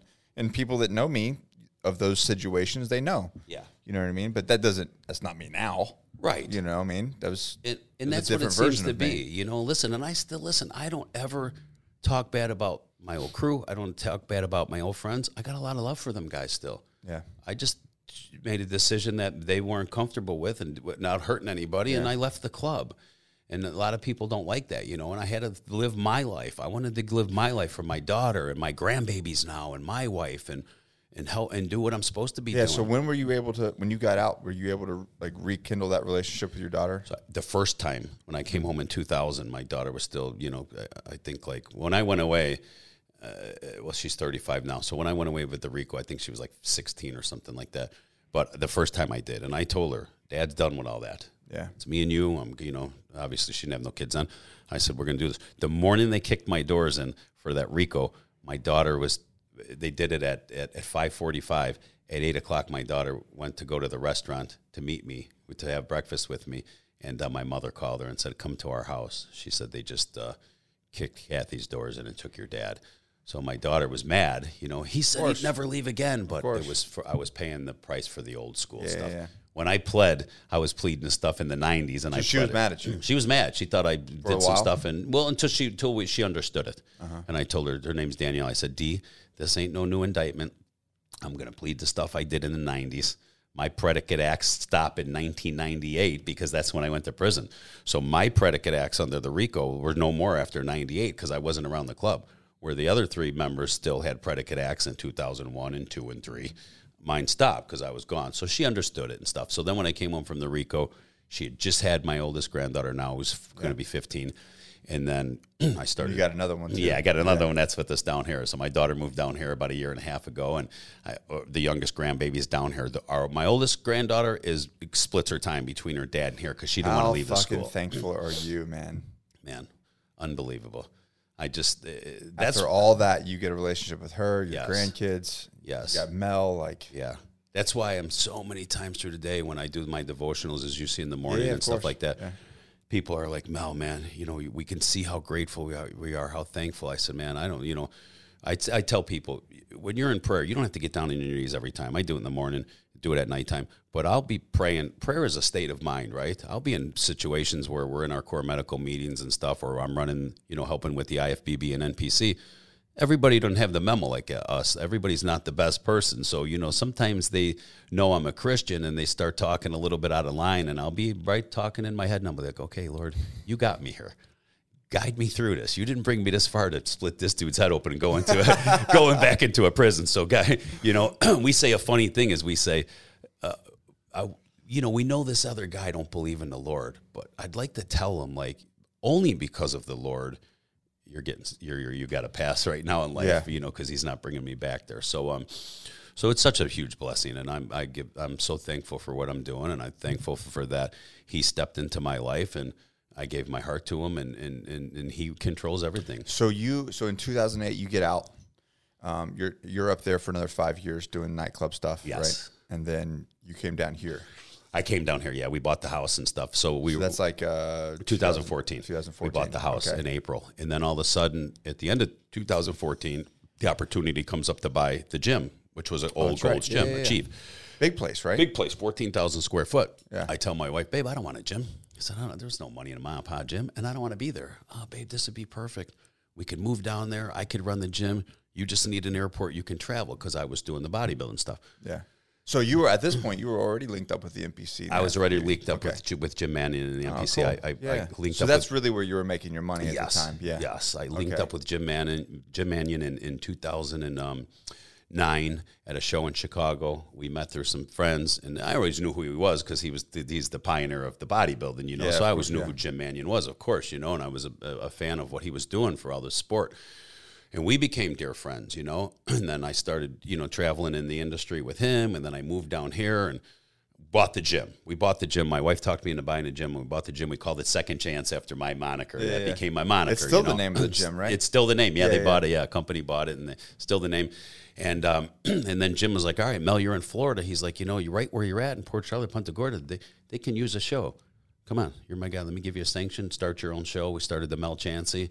I had a partner come in to help me run it because I didn't know what I was doing with the promotions of the shows and the expediting and stuff like that. that was um, I threw my first show in 2016. How many shows do you do? Now a I year? have three, Three a year. through the year here: April, August, and December. Uh, the December show, the Holiday Classic, became the biggest show in the Yeah. state of Florida uh, with Yeah, the you're- number wise. you're- Wow, You're locked down during that time. man, bro, that show just just took off, and I mean, it's amazing the, the competitors that are competing in the first week before Christmas, you know, and uh, it's just it's just it's just a blessing, and you know what, and they see the passion I have for them and what we do for the athletes and the the give back I have, and which makes and it, you your know. shows are kind of like an on ramp to the pros, right? Mm-hmm. Yeah. They're a national qualifier to get to the national level. You win at the national level, you turn pro. Called national qualifiers, and uh, you know now here we are in 2022, and I'm helping Jim oversee everything, and, and and being with my guy Steve Weinberger and his his grandson Tyler Manion, and it's just I, I became family to everybody and them to me.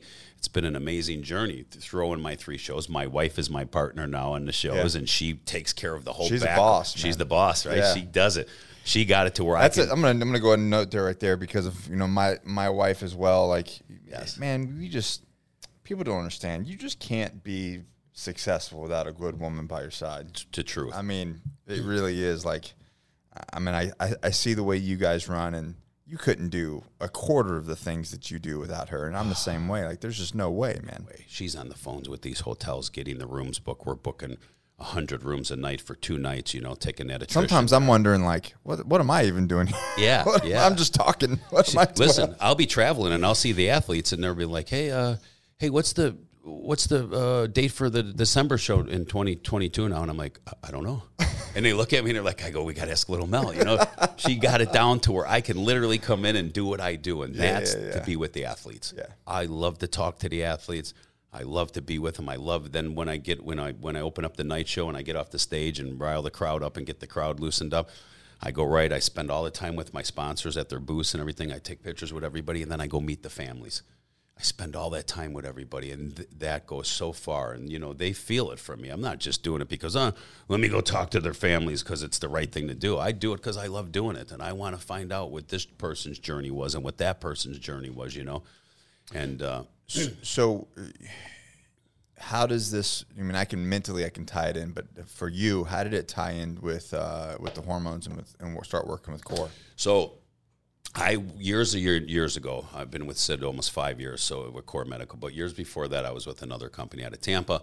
So I learned, you know, the, the hormone. I knew the hormone replacement game, of course. What did I do with hormones all my life? So I knew the the the, the, the medical side of it. I got the business, and that didn't work out. I didn't just just it wasn't a connect for me with that company. so I stayed out of it for a little bit. Me and Sydney hooked up with each other with Core Medical, and uh, it was just a perfect fit. Just it's the same story as you. You came over here, you were a perfect fit. We all jived in, and it was great for us. and so, how this works with me with Core Medical is with both businesses, it's hand in hand because you know I'm getting ready to leave Thursday for the Arnold Classic. you know, so I'm at these big bodybuilding shows, the Olympia. Everybody knows who I am with what I do for Jim Manion, and then I became a you know uh, with the promoting side, so everybody knows. So they're lined up to talk to me, take pictures with me and stuff, and they're like, "Hey, we need to talk to you about core. Here, here's my phone number. Call me when I get home. I can't. I don't have no time today, but call me when I get home." So it's like I'm so I say I'm so blessed. Both businesses just in tie with each other and go hand in hand. And I bring so many patients in from the IFBB NPC world that need hormone replacement. that guys my age that need hormone replacement. You know? a lot of times they've a lot of mm. times this. I think that you you explain it to me is because from old stuff and being on bad gear and being on like screwed their They're screwed yes their their FSH shut down the whole nine yards you know? So I get to take the time to talk to them people so and then we get them off our social media the patients that come in and see what we do and stuff. So you know it goes hand in hand with me and you you know you being a you know ex-military and a veteran and stuff you bring the veterans they come and see your changes and stuff. So that's the blessing. I'm like man Lord I get to travel around. I get to interact with people, which I love to do. I get to give the give back. I tell them about the hormones, or they're talking to me about the bodybuilding shows. I'm like, it's such a blessing that I get to have so much fun and do what I do and love it. so on the veteran stuff, you're very passionate about working with vets and, and, and talking to those guys and helping them out. And Yeah. So uh, what? How did that happen? So everybody in my family was is a veteran besides me. My dad was in the Korean War. Uh, his brother was, you know, Vietnam. You know, my cousins were in Afghanistan, and I mean, I'm talking about. I only have two sisters in my immediate family, but my cousins and my Yeah, yeah. dad's brothers and stuff. It was a it was a it was a military uh, um, life for everybody, you know. But I d- didn't go that way. I went joined the motorcycle club, so I was always into military stuff. I was always watching my cousins get new decorations and stuff and seeing them. My one cousin spent 40 years, made a career out of it as he became colonel and stuff like that, teaching, you know, for the Marines and stuff like that. So I knew all that. So when I had the chance to, you know, when I was at Core before you came on, um, I hooked up with with this friend of mine, Melissa Jarboe, and her husband got killed in Afghanistan. And she's like, Mel, I, I want to push this thing through Washington. We're Military Veterans Project. Well, to get into it, as you know, as we talked about, the V the VA and everything is not hip to getting you guys No. with hormones. You know, it's And, just and the and the rea- and I'm gonna, and, and I'm kind of hard on them, but you know the reality is is they're pushing um, SSRIs, and it, it's a big it's a big government and pharmaceutical you know game, um, and testosterone doesn't play into that Yeah. that picture. and I always let you say it because I don't want to ever bad rep the VA or anything like that because I didn't smash serve. I'll smash the shit out of. Yeah, you. care. Yeah, I always. If you guys ever see me and Nick and stuff like that, I let Nick go there because I can't do it. I don't know it. I didn't serve, but I do know what I know. And I was Yeah. bringing veterans in, and before Nick came on, and I was, we were trying to help him. So Sydney was, we were bringing him in, and just Sydney was really coming out of pocket. Yeah. bringing these guys in and testing them and stuff like that, trying to get this thing going. Well, couldn't go through Washington because there's too many, too many obstacles, too many ladders, the steps to climb, and everything like that. So Sid and myself said, let's do it on our own. Yeah. Let's offer the veterans a, a, a, a- cheaper price, cheaper price with medications. We'll get them in for the cheapest blood work we can, and, Yeah. and we'll do this, and we'll sing it from the mountaintops, and, and we'll and, see. And for the people that don't really understand the reasons why I tell them like just go with core because this is what happens. Sure, you can you can get the VA to, and I'm going to make a video separately, but you can get the VA to give you testosterone, but you're going to fight for them for two years. You're going to literally have to fight for two years. Yep. Um, argue back and forth. You know, go through a million different people. Maybe you get an endocrinologist. Maybe you don't. Um, at the end of the day, it's two years, and then what they have, they'll they'll finally cave and go. All right, fine. Give you some testosterone, but that's it. They're going to give you a little dose. Um, one guy I know, a bunch of people are getting like 25. Mil, I was telling you that Yeah. 25 milligrams every three weeks. Oh, it's Like, crazy. and that you're actually messing you up worse, because now you're crashing. Yeah. You know, you're you get you're gonna feel great for like a couple seconds. Yeah, so that's it. And then you know, two days later, you're you're crashing again, and you know they're not giving you any HCG, they're not giving you anything else. Yeah, and, and so I tell everybody the worst thing you do with your hormones is play the roller coaster. Yeah, ride. exactly. Don't even start. Don't know? even start. Yeah. So I said, skip all the BS. Skip, save yourself two years of headache, and you know, quit. You know, stop buying Starbucks. You know, mocha choca bullshit Yeah, for, yeah, for yeah. a month. Yeah. Uh, and, and and put that thirty five dollars a week towards Right. Because I mean, because you know, like you'll make more money. You'll have better relationships. You have a better, higher quality of life. They're like, "What's the side effects?" I don't know. A good fucking Yeah, life. good life. a good life. That's the side effects. changes the game. And Yeah. then, you know, and we started doing that. And then I knew so many military people, the Blackwater guys and everything. And then Yeah. once they heard, and one person told one person, and person told another person, and then you came along. You know, you found, found us through a friend, I think. Yeah, of, through right, Rocco. Through Yeah. Rocco. Through, Yeah. right, right, right, Rocco. And then you came aboard. And then, you know, me and Sid, we had a thing, me and Sid, because, you know, everybody was coming to us like, oh, I got, I can do this. I can bring you 300 patients a month. And I tell Sid, okay, don't, don't pay them yet. Yeah, don't do anything. Let them, let them do it. Let's see what they got. That's what you did with me. You know how hard Yeah, it is. yeah. Come on, it's not easy to do it. You, you have to have a net. You have that to was have the a thing. Is like I had I had people that were like they were chomping at the bit because they needed support. They needed someone who knew what they were doing to actually give a shit about them. And, and Plus, and- you put your story out to the world. yeah, and I told them my own. Yeah, I got very vulnerable and told them my own stuff. You It's know the what I best. mean? Being you know coming on, being off with Yeah. having a kid and everything, and your story's the best because you were honest with everybody, and then they see the way oh, you're I feeling and I what- wouldn't. I wouldn't have the life that I have right now No. without it. I would be like a- transformation you yeah. made in your body, Yeah, not only physical, mentally, and Yeah. your wife and your child, and everything changed for you. So you have that following from the military that gets with you now. You bring in a huge amount of patients. So I look at Sid and I'm like, wow, we're five years later, man. Look at what Core is doing now. Like I Nationally. never thought. Yes, nationally. the Yeah. company just grew and expanded and stuff. Yeah. And me and you, and you know, we have other people, Rocco, that bring them in. You know, we're not taking all the credit by no means, but we have a great team that believes in what they're doing. You know what's you know what's cool is um, um, our, our our David Black. Um, the a lot of guys who call core, you'll talk to David or Travis. our intake Um, guys. But dude, he like he was telling me he's like he's damn near in tears when he's talking about like some of these guys that are calling him. He's like, man, I just love my job so much. I get to talk to these guys and like change their life for the better and listen to them talk about one the hardships that they're going through. Yeah, and then yeah. how and then how this Yeah. has helped them. Mm. And uh, and from a you know, and he's one of the onboarding specialists for And intake, yeah, we have And such a great team. And he loves his job. He's working like 12 hours a day talking to these guys and he loves his job because he can hear the you can hear them eh, you know on the phone going and how their life is changing. And it's just cool to see from their aspect, Yes. from an employee's aspect Seeing and of like appreciating how thankful he is for his Yeah. job because he just gets to help people. And I love when the when the my patients hit me back up after they got inboarded and and they're on and they say, "Hey, listen, Mel, uh, Mike Arrow, Matt Stevens, the patient coordinators, these guys are great, man. They take Yeah. their time with me. We're not just you know we're not just a money sign to them. They're very great, and and I'm going to brag on the team. We have an amazing team because they know That's why I laugh. Yeah, go ahead. they know Yeah. if we're bringing patients and Nick and myself, we expect that patient to be treated Of course, amazingly, like a human being. like a human being, amazingly, because we are going to get. They're going to tell their family members, and they're going to tell their friends, and the referrals and the referrals. but everybody better be I, treated I right. laugh because sometimes we, we'll post a video and somebody will put some stupid hateful comment like, "Oh, this is snake oil," blah blah blah blah, and I just laugh because I'm like, "Oh, you ob- obviously you don't know." And then there's like 20 comments below like, "Well, actually, changed my life." You know what I mean? My my relationship with my wife is better. Yeah. um, it's Yeah. just funny, but you know, It, it's just so cool to be in our position to do this Yeah. and help. It's the give back for me. I love. I was helping everybody in the gyms back in the day. Hey, knucklehead, get off all that gear. You don't need to be on seven different uh, components right now. Get off all that. Get off this. Get off the Anadrol. I was helping them just for free because I didn't want to see nobody hurt themselves. I was fortunate enough to have doctors in my background back in the day Yeah. that were telling me, you know, don't kill yourself over this. You get, you know, so I was giving back before we got with Core. Then I got with Core, and I was like, now I can do this.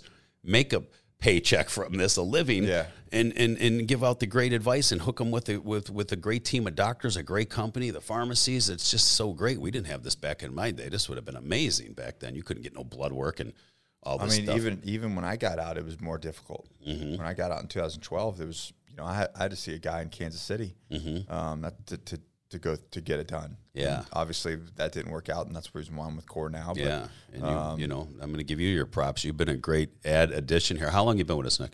uh, almost three years. Yeah, you've been great. I mean, it's been great. You know, you fit right in and your family to us. You're always over here with us, you know, and we make you come here. We're I'm, like, a, I'm a I'm a Florida. I'm actually you know I remember I was You born were here. born here, yeah, yeah. So it's like now that I now that I'm getting older, and, and Florida Florida's gonna be home here soon. we make Nick come to us, you guys, because we, to get to him in North Carolina, we got to do layovers in, in Atlanta, and we're not. I fly so much, I don't want to layover. We do layovers, so we're like, hey, so I go sit, get Nick down here. It's I nice know. out. Get him down here. Give Jo- him. Johnny and I are talking about getting our pilot's license so we can just fly direct. That would be great for the next two years. Like I flew here on a little puddle Yeah. jumper. It was great. Forty minutes in the air from my I coast to think here. I think we did the time. I think it's like four hours. Uh, You know, Yeah. from Wilmington to the Boca is like four hours. And our, if we do our own plane. yeah, yeah. So that's perfect. what we're gonna have to. uh, that's that's the that's the goal for 2022. Pilot's license and start flying around wherever we want to go. And here we are, 2022. Forget down. Delta. Forget Yeah, forget, forget Delta yeah, and all that yeah. other stuff. They're done. and here we are in 2022, sitting down and having some fun on some Yeah. podcast and stuff. Like, So what's next, man? What's next for Mel? So you know, the season starts for me to, to Thursday with the Arnold Classic for the weekend. That opens up my my season, and uh, I'm going to go ahead and let the cat out of the bag. Some a lot of people know what I'm doing. So I am. We are about ready to start filming very soon for my life story, my documentary, and uh, that's going to be done by. Dwayne Johnson, The Rock so himself, crazy. Have you as told know. anybody yet? I did a little bit on the one podcast I did with Chris Cavallini. He brought it out, and we just talked a little bit about it. But it's it's right here. So um, we have a guy by the name of Billy Corben who did Uh-huh. Cocaine Cowboys and Screwballs, and he's a, an amazing, amazing documentary guy. That's who's doing the documentary. We got Jon Bernthal, the Punisher, who happens to be Sid Gordon's brother-in-law, here Uh-huh. From Core, right. our Yeah, owner yeah, of. Core. It's his brother-in-law, and The um, Punisher. the Punisher. he is going to be part of the production team for the documentary. So the first thing is the documentary that you know will be aired like on a Netflix or a Paramount, whoever. We don't know we, yet. We don't know that Yeah. part yet. Whoever decides to buy the project, Right. and you know. But working with Dwayne and Seven Buck Production Company, I mean that's the I mean, that's, it's it's it's greenlit. It's that's happening. it's ha- it's Yeah. happening. Yeah, we're right there. We're we're doing it right now. Everybody's got so Billy's aboard, Jon's aboard, and then Jon is actually going to play my life. He's going to play me in the scripted series. So Did you, first, tell, did you tell Jon he has to gain like 100 pounds? well, that's the that that's the funny story right now is because we're gonna he's looking forward to so he's a method actor. So when he after the documentary is up and running, as Dwayne says, hey, I want to I want to give the world an eight ounce fillet, so they're Yeah. chomping at the bit to buy the cow. Jon, we want to do a series, you know, like the Sons of Anarchy, the scripted series like Yeah. that. Jon's going to play you and your life story. So Jon's a method actor. So when he plays somebody, he's coming with him. He's gonna. Yeah. He said, "I'm gonna live at your house for two, three months, get to know you. I'm gonna get to know Road back in the day, get in your mind and everything, and you're gonna put some weight on me." So Dwayne was laughing. We were all on a Zoom call, and Dwayne goes, "Well, we're we're not getting you to 290," and we're like, "No, that's not happening, right?" But he's so lean and muscular now. Yeah. Jon is. You put 15 pounds on He's him and look throw big. him on a stay on a Yeah. set. Yeah. He's going to look huge. Yeah. So I think we're more excited about training training him and getting him all jacked, Jacked up a up. little bit than you know the show itself. So he's so, gonna have to eat. I don't. He don't eat that much. No, he don't eat. You know, He's gonna have he's to so eat. into his Yeah. thing. Yeah, but he's gonna because he's gonna be living with me. So he's gonna be training with me, and I'm gonna make him eat, and you know, and uh, fun, so it's gonna be cool. So we've been it's been cool. We've been doing this for almost just about three years. You know, with the with the story and getting the story together, and you know, the the, the retired ATF agent's gonna have a big part of it because we remained friends after that. The guy that was Oh, that's chasing right. me I actually did a uh, podcast with uh, Boots and uh, was it Boots and Sal? Lou, yeah, Lou, Yeah, yeah, Lou. Veloza, Yeah, yeah, yeah, you yeah. did their podcast. So Yeah. these guys that were chasing me around for 15 years and you know, no hard feelings. We we're friends to this Yeah, day. yeah. So he's got a big. That's the whole. So you know, when Dwayne, we started talking about this, doing the project. You know, everybody wants to hear the old motorcycle stories. That's great, but the, Dwayne's like, this is the redemption story of you, bro. Where you're at now. Second chance. That's what. That's that's really the story. Yes, Yeah. and, the, and coming from a guy like him, he's like Mel. You're an inspiration not only to myself, you know, my my 30 year friend Terry Bollea, Hulk Hogan, and you know, I know all the wrestlers, and and you know, I I walked in a lot of different arenas in life, so to say. You know, I mean, I was you know been around a lot of different people in life, and uh, they're like to see where you were and to see you now and to see how you talk about the love you have for the Lord and your family and what you're doing is an inspiration to us all. So Dwayne's like, this documentary is is is going to be about the redemption and where you're at today. Yeah, we'll talk about the great stories of the motorcycle world and all that stuff. It's great, but uh, this is what we're the, the world's going to take out of it when they come out of it. You yeah. know, because I had book companies coming to me, you know, from the for, in the last you know 10 12 13 years i had a&e coming at me want to do reality series with me hunting ghosts uh, you name it I, they've been coming at me i'm too lazy to go write a book and do a book signing tour i don't want to be on the road anymore you know so thank the lord that i passed all that stuff up because had i did something then Dwayne wouldn't, the Seven Bucks right. crew wouldn't have been able to tell the story the way they're telling it. Yeah. So it was his timing, right? He put it in my heart you know, my wife's like, well, babe, if, if you want to do the book with the New York company, they're offering you a $150,000 signing bonus, two bucks a book, a million copies, a bestseller. We'll get a big Winnebago and we'll travel around with the dogs. I go, stop. I'm not driving in no Winnebago and doing no book signing tours in every state in, in, in the world. Stop it. They, would have to give me a hundred million. Then I'll you wouldn't sit. be able to sit by your pool every That's day. what I'm saying. I want to sit in the pool, right? I'm not trying to do that. So thank God that. What'd I, you tell? What'd you tell Johnny last night? You were talking about uh, the one thing you missed uh, being locked up was uh, sunsets and and suns. You don't see the night. You know, night. You know, if you're at, in, out in the evening yard and everything, the minute that sun starts going down, you're they in. Take they, you in. They ain't letting us out that nighttime.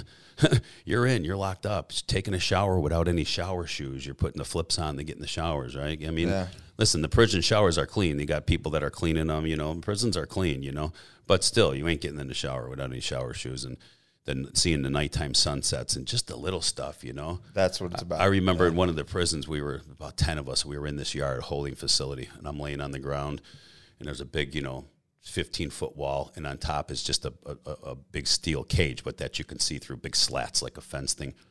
And I'm looking at the stars and everything, and guys are doing laps of cardio around a 25 by 25 area. And I go, hey, boys. And they go, what's up, Big Mel? And I go, man, this shit sure wasn't in the brochure, huh? And they started cracking up and they're like, no, it wasn't. And I'm like, damn, if they would have told us this part of it, we might not have been criminals back in the day. Yeah, you know, yeah. we're watching out, we're looking out the window, we're seeing construction companies working on the street. And I'm like, boy, I'd pay to be out there right now. I'd pay them to be pouring concrete, right? You know what I mean? crazy. Perception, man. Perception. So it's uh it's it's uh, I'm very grateful and humbled especially with having The Rock you know that was interested and we yeah. became friends we met each other a handful of years ago and he knew my story. You know, of course, Hulk was really good friends with his dad, and I met Dwayne in the rest, back in the wrestling scene, and I was, you know, Hulk was trying to get me into WCW to become a wrestler back in the day. But as I tell the story, you know, I didn't want no legal gig. I didn't want a gig where I had to be part of something where you I didn't want a, job. I didn't want a job. Yeah, I didn't care what it paid. I was making very good money as running the club was with my own little stuff I was doing, and uh, you know, I didn't want to punch a clock. And everybody used to say, just this kid's Hulk, you're going to bring him in. You're, you're going to roll the red carpet out for him. It's probably going to be the heavyweight champ one day if he can learn how to wrestle pretty good and you show him the ropes. And uh, my friend used to tell him, man, man, Mel's kind of a different dude. You throw some illegal stuff at him, he'll take it. But anything legal, he don't want to get involved in no businesses and stuff. And now we laugh because he lives an hour and a half from me in Clearwater. Yeah, yeah. So I'm with him a lot, as you see. I'm with yeah. Terry a lot. And at 53, I got my aches and pains from the bodybuilding, the torn tendons and pecs and everything like that. But all them guys that spent that career wrestling, they're they're pretty beat up, right? Let's be honest, up, they're beat up. So he tells me one time we're on the boat, we're having some cocktails, laughing and joking. He goes to my wife, he goes, "Yeah, little Mel." I'm glad Mel didn't take that wrestling path. And he goes, I'm glad he went to prison. And I looked and I go, Yeah, me too, by the way. You know what I mean? Like it saved my body from uh, walking. So, uh, so yeah, getting back to the Dwayne thing. So that's that's right now, right here. So the next step right here in March is the beginning of March we're at is to they're shop it out to to their buyers. That's awesome. Because that's man. who becomes the buyer. You know, I'm so, so, excited. Yeah, let's say the Netflix and Netflix is it seems like it's going to be the best fit because Billy Corben does all the big, you know, the documentaries. Yeah. He hits the home runs over there with all his stuff. Dwayne just did Red Notice. Yeah, Seven Bucks team did Red Notice, biggest movie ever. So they've got a, they got a good relationship. Johnny Bernthal there, yeah. is, you know, is, is is a superstar right now. Yeah. He's got such a good, such a good uh, rapport in, in his field over there. I mean, he's a great actor, as you see. He's eventually. I'm going to get his, I'm going to get his butt on this podcast. Well, he started his own. You see that he just started his own. It's yeah, good. yeah, yeah, So Jon's into that too. So maybe we'll go over there. You know, yeah. but. Uh, so that's uh, I'm excited for that, and um, you know, as I tell everybody, I told I told Dwayne, I told The Rock, and I told you know my my attorney that's looking over all this for me. I told Hulk, told Terry, told my wife. I'm ready to do whatever comes down the pike for me here. Um, Yeah. Whatever comes down, whatever God's opening, whatever doors He's opening for me up, I'm not going to be lazy. I'm going to be doing this. And I said, and they're like, man, you got a lot of energy for this, a lot of spunk. And I said, well, when you didn't get your first real, your first credit card till you were 40, and your first really legit job. Yeah, I poured some concrete when I was younger, but like I said, it, it was a legit job. But then I got off the radar for all Yeah. them years. Now I'm going to be rolling with it. I said, you know, as my friends will be 60 something years old and retiring, I'll be on the walker going through the airport still, you know, making a living. So it's kind of a funny thing we have in the house, but uh, I'm ready for it. You know, it's like, it's, it's, it's, it's huge. And I know what the doors, I see the platform that God is allowing me to have, you know, just from my devotionals in the morning, I see what's growing and I see the people that come to this platform and it's in in in what I call myself, and it's dummied down individuals like myself, gangsters, motorcycle members, street people that are finding the Lord and they're seeing my devotionals and they're like, God, Mel, you, you're really so strong about how the Lord changed your life. We want to know about this. So I talk to different guys in every motorcycle club that left the club that are coming to me. And I say, All right, Lord, I see what you're doing. I see you're bringing this hardened people, these hard people over here. And it's funny because when we were growing up, if you had a Christian, you know, you kind of took, you figured the guy with the pocket protector and the, he had the Bible in his hand and stuff. But now to say you love the Lord and be a Christian, you can see the biggest dudes, the guys that came from the worst areas in life that are not afraid to say it. And I'm like, all right, Lord. Well, it's like it's like you're giving them permission. Same thing with the veteran. It's like you're giving them permission to be vulnerable and to and to change their life. yes. Because if you can do it and I can do it, then it's like you're giving them permission to go. Oh, I can do it too. yes.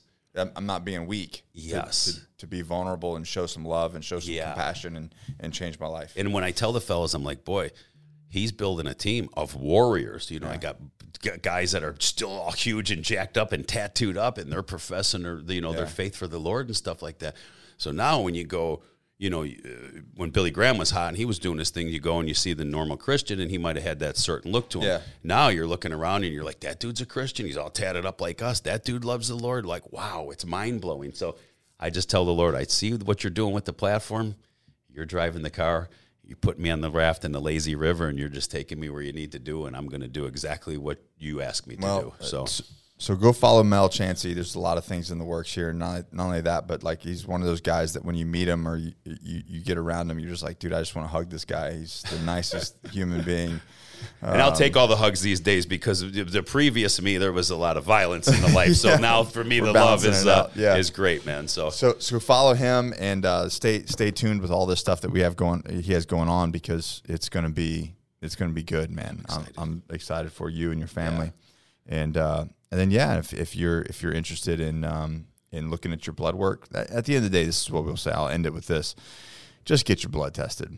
If blood- you're over 30 years old, just just go get a. ble- I'm not saying that you need it, but get your blood tested. blood, Don't the blood tells a story, and that's Yeah. something I always preach on, right? So you can, we test everything. We got guys that think they want to come in because they need hormones because their hormones are low, and there it is true. We see their all their hormone levels are screwed up, but we're finding bad prost bad PSAs. Yeah, yeah. We're finding A1Cs that are high, which Yeah. is the good sugar, the glucose. You're you're almost a type two diabetic. We're telling people stuff that they would have never known. Yeah. Get the blood work done. Get the blood work Preventive done. maintenance. Yeah. Get it done before you have maybe the you heart don't attack. maybe you Get- don't need it, but now you know. but now you know. Yeah. Get it, get it done, and we're here to do you. We'll help you guys out. You know, through me and Nick, you guys come in through, you know, seeing our, our social media, whatever we're doing. We are going to take care of you guys, Yeah. and we are going to help you, you know, to live that better life. And you guys are finding out stuff, preventive maintenance. you don't People have to the be. a- people that know know. Yeah. Yeah. Oh yeah. Yeah. Yeah. People It's, that it- it's, it's life changing. It's life changing when people get their hormones straightened out, or we find something. You're almost a type two diabetic. Stop this. Get off this. Do that, and then it saves them from going on insulin and stuff like that. But if you don't get the blood test, you don't know. We don't have a crystal ball. We can't look into you and say Yeah.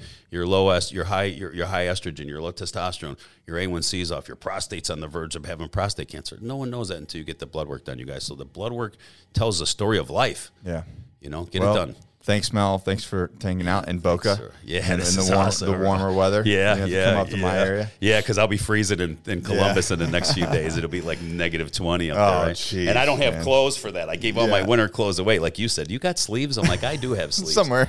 I, I dress up when I'm at the shows, but for when I'm out here, I'm in shorts. I'm in cutoffs. I mean, it's 82 degrees today, right? Yeah. We're in, we're in It- March, so So, guys, uh, do this. Screenshot this, uh, tag us both, put this on your social media, drop us a review, and uh, we'll we'll get Mel up to North Carolina eventually. We'll do a full three hour podcast because Yeah. he's got man, t- he's got stories for days. He's got so much to talk about, and we can't do it in an hour and a half. What did my favorite my one of my favorite movies, Tombstones, to Tombstone, right? I, Mm-hmm. I got scars. Yeah, I got scars. I got some stories. So share this podcast, uh, tag us in it, and uh, we'll share it as well. People need to know. Yeah. And uh, all right, we'll see you guys. Much on the next episode.